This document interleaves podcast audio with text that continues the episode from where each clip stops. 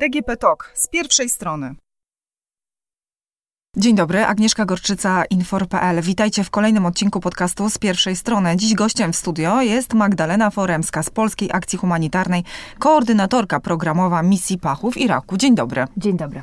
Pani Magdo, konflikt zbrojny w Iraku, on się zakończył w 2017 roku, jednak prawie półtora miliona osób e, przebywa dalej w obozach. Dlaczego te osoby nie mogą wrócić do domu? Nie chcą, nie mogą, nie mają gdzie? To prawda. W, pod koniec 2017 roku zakończyły się działania wojenne i rozpoczął się ten okres odbudowy, ale musimy pamiętać, że e, podczas e, tej wojny domowej, która trwała między 2014 a 2017, w pewnym momencie prawie 6 milionów osób musiało uciekać z domu. Więc ten czas powrotów jest wydłużony z wielu względów. Przede wszystkim dlatego, że odbudowa trwa bardzo powoli. Irak boryka się e, z dużymi problemami gospodarczymi, które pogłębiła jeszcze pandemia. Pamiętajmy, że rok temu był moment, kiedy ceny ropy miały gdyby ujemną wartość, a to jest jak gdyby główny, główny produkt eksportowy, z którego utrzymuje się ten kraj.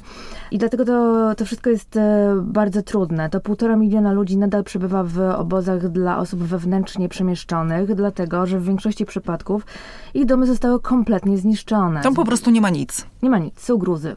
E, bardzo często zresztą te obozy są usytuowane e, tuż obok opuszczonych kompletnie wiosek. To jest jeden z obozów, w którym, w którym my, my byliśmy. E, ludzie nie mają pieniędzy, żeby prowadzić te odbudowy.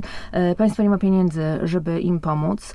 A nawet jeżeli jakimś sumptem są w stanie doprowadzić ten dom do, do stanu jakiejś używalności, no to pamiętajmy, że nie ma szkoły, do której mogą pójść dzieci, nie ma pracy, czyli nie ma sposobu, żeby ta rodzina mogła się w jakiś sposób samodzielnie utrzymać. E, nie ma ośrodków zdrowia, e, nie ma nawet takich rzeczy jak e, systemy wodno-kanalizacyjne, tak, aby ci ludzie mogli żyć w miarę higienicznych warunkach. Drugim dużym problemem jest to, że dużo osób boi się wracać do terenów, z, których pochodzą z różnych względów. Głównym względem wśród mieszkańców tych obozów, w, którym, w których my pracowaliśmy, jest to, że ktoś z rodziny był posądzony o afiliację e, z grupą terrorystyczną. Z tym, że to, to posądzenie to jest bardzo szeroka definicja, bo to mógł być daleki kuzyn, to mógł być mąż, który zostawił rodzinę e, dawno temu, to mogło być pomylone nazwisko i ta procedura wyjaśniania tego, tego śledztwa trwa bardzo długo. Takie osoby są poddawane e, ostracyzmowi e, lokalnemu i po prostu boją się. Czyli tak naprawdę z jednej strony mm, ta chęć powrotu do domu, gdziekolwiek on by nie był w jakimkolwiek stanie jest spora, ale z drugiej strony bezpieczniej na to wygląda jest zostać tu, gdzie się jest teraz. E, bezpieczniej wygodniej może? No tak, be, bezpieczniej oraz jak gdyby jest to jedyny sposób mhm. zapewnienia swojej rodzinie jakiegokolwiek bytu. No a migracja, czyli przemieszczenie się w całkiem inną część e, kraju która może nie jest tak zrujnowana, która może dałaby możliwość takiego trochę samodzielnego życia, no bo jednak w obozie no to jak to w obozie, tak? Samodzielność oczywiście na jakimś stopniu jest, ale no nie są to łatwe warunki. Migracja jest skomplikowana z, z wielu względów, ale przede wszystkim lokalna kultura mhm. opiera się bardzo na takim poczuciu tożsamości ze swoim miejscem, z którego się pochodzi. Z tą wsią, czy z tym miasteczkiem, czy z tym miastem.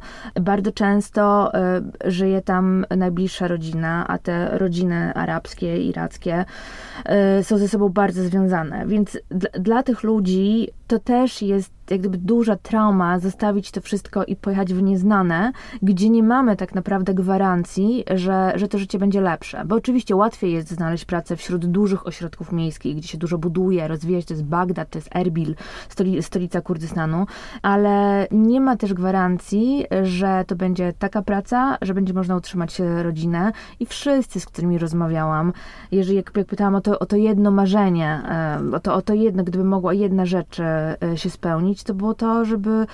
To tak naprawdę były dwie rzeczy. Przede wszystkim bezpieczeństwo dzieci i najbliższych, a druga rzecz e, możliwość e, powrotu do domu. Pani wróciła miesiąc temu tak. E, z irackiego Kurdystanu.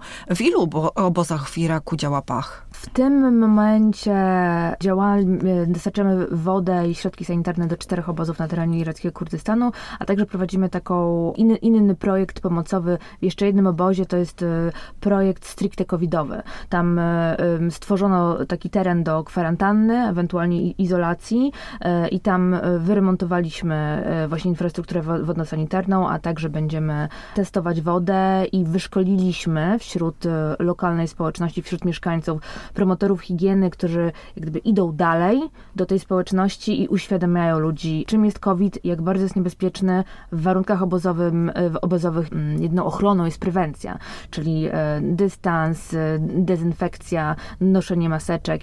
Ta cała, cała świadomość jest niezwykle istotna i tam prowadzimy takie działania, ale w tych czterech obozach, o których mówiłam wcześniej, takie działania też prowadziliśmy od początku pandemii przez, przez ostatni rok. Też rozdawaliśmy środki dezynfekujące, środki do, do mycia, e, żeby utrzymać ten reżim sanitarny, potrzebna, potrzebne było dostarczanie większej ilości wody, więc, więc tak, także to zrobiliśmy. Tego, tego, tego typu działania. A jak tam wygląda sytuacja ze szczepieniami? Teraz to zaczyna się. E, e, jak ja wyjeżdżałam miesiąc temu, no to rozpoczynała się taka akcja władz lokalnych, aby właśnie zachęcać ludzi. No to relatywnie dość późno. Tak, te, te, te szczepionki zaczęły, y, zaczęły docierać i tam można się było zapisać i udać się na takie szczepienie, ale też wiem, y, że był duży opór ze strony, ze strony ludzi, którzy dokładnie nie wiedzą, nie, nie rozumieją, tak, nie, nie ufają, więc jakby cała ta kampania uświadamiająca tak naprawdę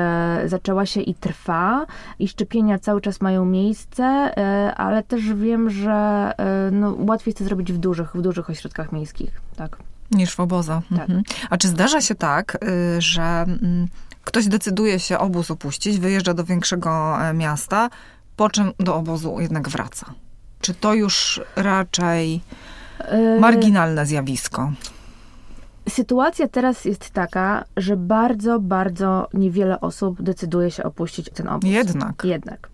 E, ja nawet przeprowadzałam taką małą sondę w, w, tych obozach, w których jesteśmy i tak przeciętnie to jest jedna rodzina e, na tydzień. Z tych względów, że nie mają dokąd wrócić, a także ta procedura jak gdyby uzyskania takiej powiedzmy karty bezpieczeństwa, mhm. tak, że, że nie było tej afiliacji w bliższej, dalszej, dalszej rodzinie, także trwa. Raczej sytuacja jest taka, ponieważ rząd Iraku i władze Kurdystanu ogłosiły w zeszłym roku, że w tym roku zamykają wszystkie obozy dla osób wewnętrznie przemieszczonych.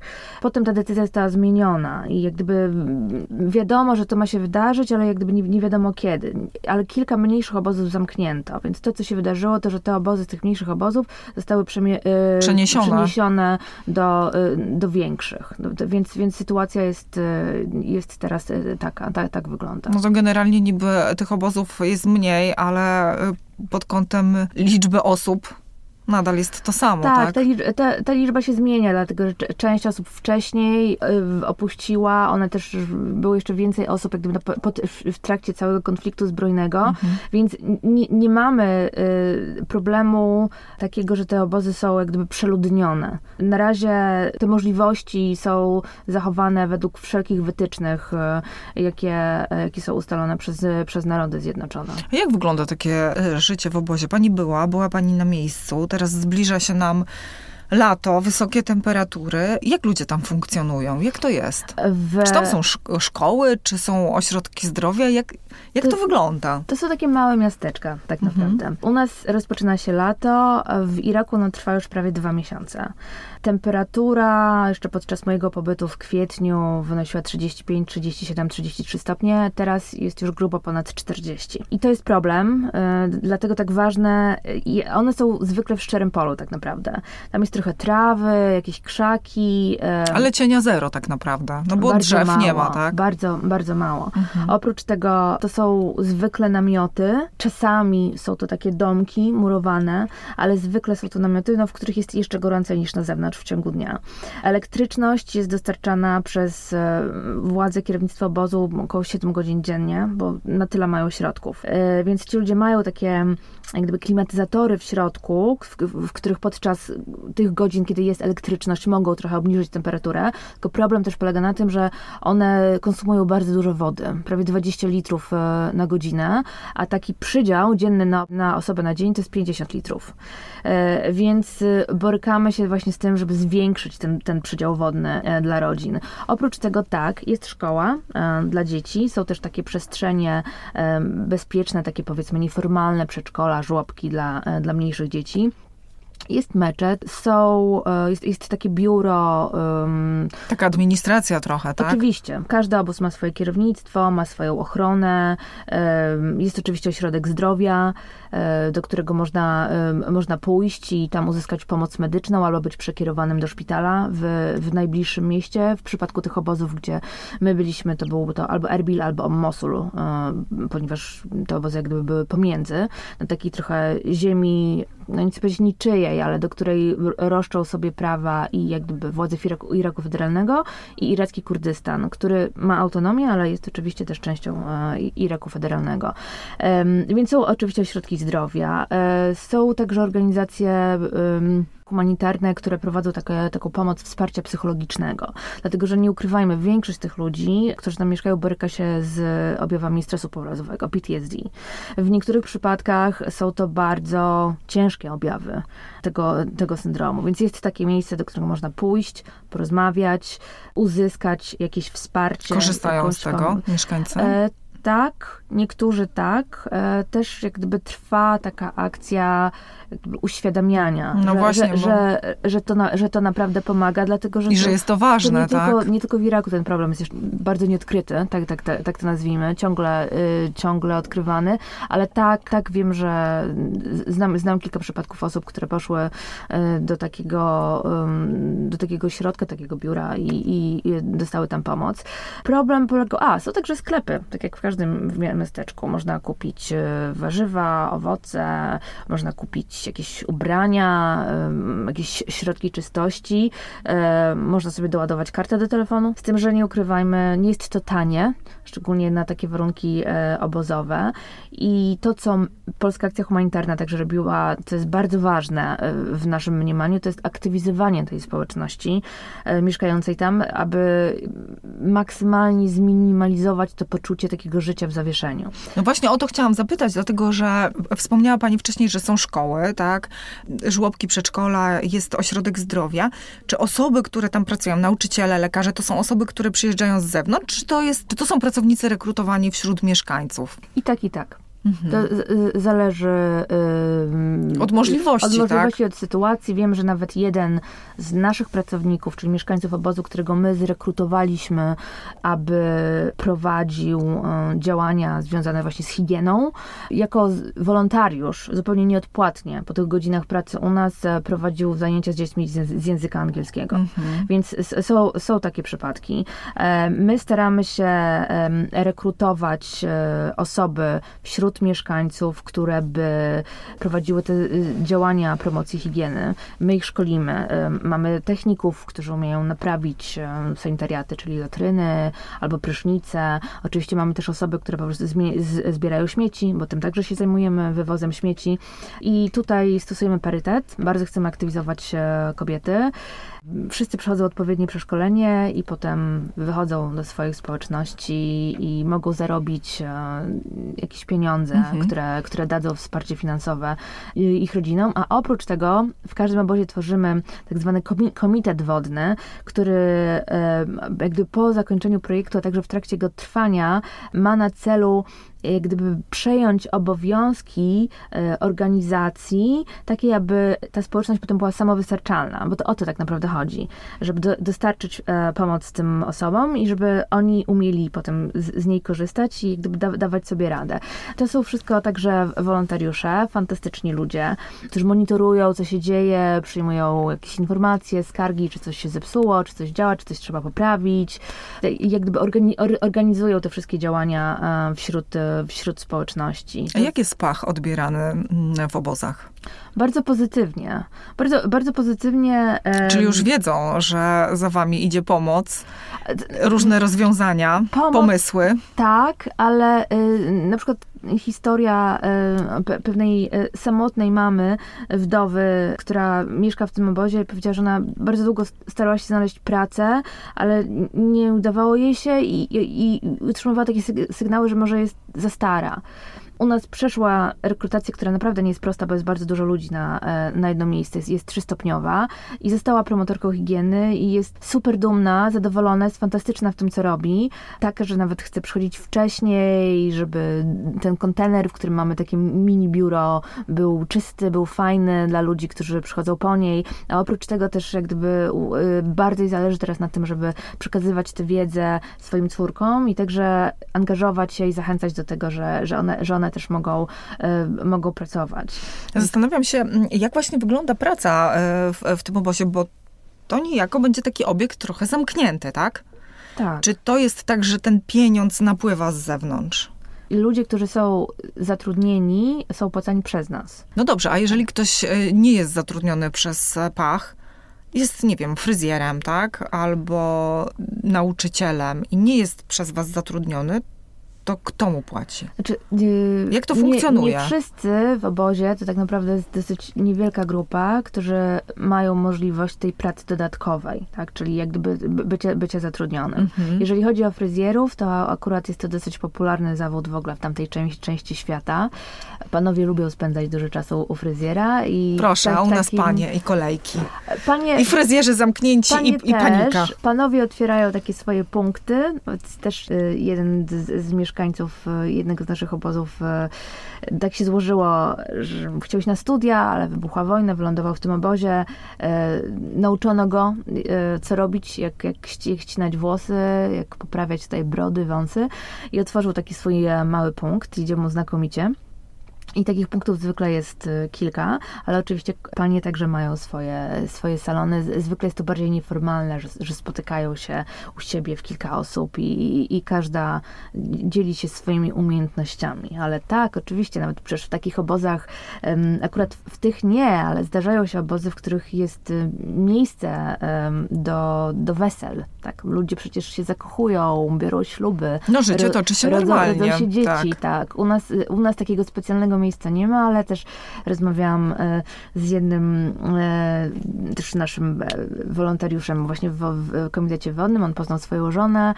Rok temu pobrali się. Zapytałam się, ile osób było na weselu. On powiedział, że zaprosił cały obóz, czyli około 5 tysięcy. Ale z racji tych obostrzeń covidowych, no to musiała być mała, mała ceremonia, więc chcę to zrobić trochę później, ale już są rodzicami ślicznej, malutkiej, zdrowej dziewczynki. Mhm. Czy to jest tak, że wasze działania prowadzą do tego, żeby mm, taki obóz przestał istnieć, to znaczy, żeby ci ludzie na tyle byli już samodzielni i mieli taką wiedzę i potrafili już ten dom mieć e, nawet w innej części, tak? Czy to raczej prowadzi do tego, żeby ten obóz funkcjonował, ale już potem bez waszej pomocy? Czyli on tak naprawdę de facto nigdy nie przestanie istnieć? Czy zależy, jeszcze nie wiemy? To nie zależy od nas mhm. do, do końca, ani od żadnej innej e, organizacji humanitarnej. Każda z organizacji, która jest obecna, wykonuje pewną swoją rolę, swoją, swoją działkę. My akurat specjalizujemy się w tych kwestiach e, wodno-sanitarnych i dbamy o to, aby pod tym kątem to życie było jak najbardziej godne, normalne, takie, takie, takie jak powinno być. Kwestie opuszczenia tych obozów to leży bardziej w gestii władz lokalnych i centralnych. A jak one do tego podchodzą? Tutaj cały czas jakby trwa debata, dlatego że tak, tak jak mówiłam, była taka decyzja pod koniec zeszłego roku, żeby zamknąć te obozy, żeby już jak gdyby nakłonić tych ludzi do, do powrotów i w ten sposób e, znormalizować sytuację albo ogłosić, że jest znormalizowana, ale też zdają sobie sprawę, że jest to ogromne wyzwanie, także logistyczne i dlatego ta decyzja została przełożona, ale także możliwe jest takie rozwiązanie, zdarzało się tak w przeszłości, że takie obozy zamieniają się w pewnym momencie w takie wsie albo, albo miasteczka, tylko jak gdyby nie są już nazywane obozem, tak, tylko, tylko jakim, jakąś mają nazwę zwykle pochodzącą od tego miejsca, które jest obok mhm. i które zostało zniszczone. I funkcjonują już samodzielnie. Tak, i, i funkcjonują już samodzielnie, tak, jak najbardziej. A jak wygląda jeszcze, mm, chciałam dopytać, e, sytuacja, jeżeli chodzi o dzieci, dlatego że znalazłam taką informację, że 44% mieszkańców obozu to są osoby małoletnie, czyli dzieci, tak? tak? Mniejsze bądź większe. Czy wszystkie te dzieci mają zapewniony na przykład dostęp do szkoły, czy to jest tak, że mogą sobie decydować, chcą, nie chcą? Nie, tutaj też jest trudna sytuacja, dlatego że w tych obozach duża część tych uchodźców wewnętrznych to są um, wdowy, kobiety samotne z dziećmi, które straciły swoich mężów podczas działań wojennych, albo są uważani za zaginionych, albo na przykład e, są w areszcie z jakiegoś tam powodu. I dzieci oczywiście mogą chodzić do szkoły, tylko że tutaj wracamy z powrotem do tej sprawy. Jeżeli rodzina jest podejrzana o afiliację i jeżeli ojciec rodziny mógł być w jakiś sposób zafiliowany z tą organizacją terrorystyczną i nie ma go, takie dziecko nie otrzymuje dokumentów, że jest, że jest obywatelem Iraku. A bez dokumentów nie ma dostępu do żadnych usług publicznych, w związku z tym nie, ma, szkoły nie, nie, ma, nie ma też dostępu do szkoły. I jest to problem, ponieważ on dotyczy bardzo, no to może być nawet kilka, kilkadziesiąt tysięcy osób i także jakby władze kraju już zauważają ten problem, że, że nie może być taka grupa ludzi, która jakby dorasta poza systemem, i są także organizacje pozarządowe, międzynarodowe, które pomagają jak gdyby w pewnego rodzaju transformacji takiej i, za, i załatwienia e, tych formalności. Ale generalnie jest tak, że, e, że dzieci chodzą do przedszkola, chodzą do szkoły, ale oczywiście ta szkoła, no, tak jak u nas, szkoły w Iraku były zamknięte przez większość zeszłego roku z powodu pandemii. Także, także w obozie były zamknięte, więc dzieci robiły to, co wszędzie. Jeździły na rowerze. Robiły wszystko, tylko się nie uczyły, tak? Dokładnie. Tak? Wymyślały jakieś 100 tysięcy zabaw tak. w, w, różnego rodzaju miejscach. Czasami też jest tak, że pomagają swoim rodzicom, którzy na przykład prowadzą takie sklepiki e, i, i sprzedają owoce czy mhm. jakieś inne rzeczy. Teraz na szczęście już od pewnego czasu wprowadzono tam system hybrydowy, że kolejne roczniki mają zajęcia co, co jakiś czas, więc ten, więc ten powrót do szkoły też powoli następuje i bardzo dobrze. Pani Magdo, jak pani wspomina ten swój ostatni pobyt? Będzie e, pani jeszcze się tam wybierała? Tak, tak. Myślę, myślę, że, we, myślę że we wrześniu. Tak patrzę na panią i tak sobie myślę, że chyba wspomina pani bardzo dobrze. Tak, wspominam bardzo dobrze, bo wie pani, to jest y, y, niesamowicie y, dla mnie osobiście inspirujące poznawanie ludzi, którzy stracili wszystko i przeszli rzeczy, których my nie możemy sobie nawet wyobrazić, a jednocześnie mają w sobie tak dużo takiej determinacji i, i miłości i jakby opiekuńczości i takiej, t- takiej, takiej jakiejś wiary, że, że, że, będzie, że będzie jeszcze inaczej. Więc rozmowa z takimi mamami, które często w bardzo młodym wieku, to są dwudziestoparoletnie dziewczyny, zostały same z dwójką czy z trójką dzieci i to, i to, ich, od, to ich oddanie um, i to właśnie determinacja, żeby, żeby ta rodzina rodzina była jak najspokojniejsza, jak najszczęśliwsza, żeby, żeby ta trauma się zakoń, zakończyła i, i, i, żeby zrobić wszystko, co jest możliwe. W związku z tym muszę powiedzieć, że to jest, to jest niesamowicie inspirujące i tak samo rozmawiałam też z wieloma mężczyznami, to przez co oni przeszli, także kwalifikuje się jako bardzo, bardzo traumatyczne. I, i, i to, że jeszcze mają siłę właśnie być, być wolontariuszem i, i dbają o swoją społeczność, to jest, to jest tak, że każdy z nas na końcu drogi chce tego samego. Czyli chce spokoju, bezpieczeństwa i szczęścia dla siebie i dla swoich rodzin. I poznawanie takich ludzi e, budzi mój ogromny szacunek e, i respekt e, i jednocześnie też niesamowicie motywuje do dalszej pracy. Jaka kwota może zapewnić pomoc dla jednej, dla jednej osoby w obozie przykładowo na miesiąc? Jakiego rzędu to są pieniądze? To nie jest, to naprawdę nie jest dużo. To jest około, e, około 7 zł. E, my prowadziliśmy już w zeszłym miesiącu e, taką, zbi taką zbiórkę, na którą, tak jak zwykle, społeczeństwo polskie, muszę powiedzieć, od początku istnienia Pachu, fantastycznie zawsze reaguje i, i, i ludzie otwierają swoje serca i, i portfele, ale jak gdyby prowadzimy ją nadal, więc jeżeli ktoś ma taką możliwość i jest w stanie pomóc nam jakąkolwiek kwotą, to będziemy bardzo, bardzo wdzięczni, e, dlatego że, tak jak mówię, potrzeby są ogromne, a tam do, myślę, połowy września temperatura nie spadnie poniżej 40 stopni, a jak wiemy, woda to życie. Dziękuję serdecznie za rozmowę. Gościem podcastu była Magdalena Foremska z Polskiej Akcji Humanitarnej. Audycję realizowała Dorota Żurkowska. Dziękuję bardzo za rozmowę. Bardzo. Do usłyszenia.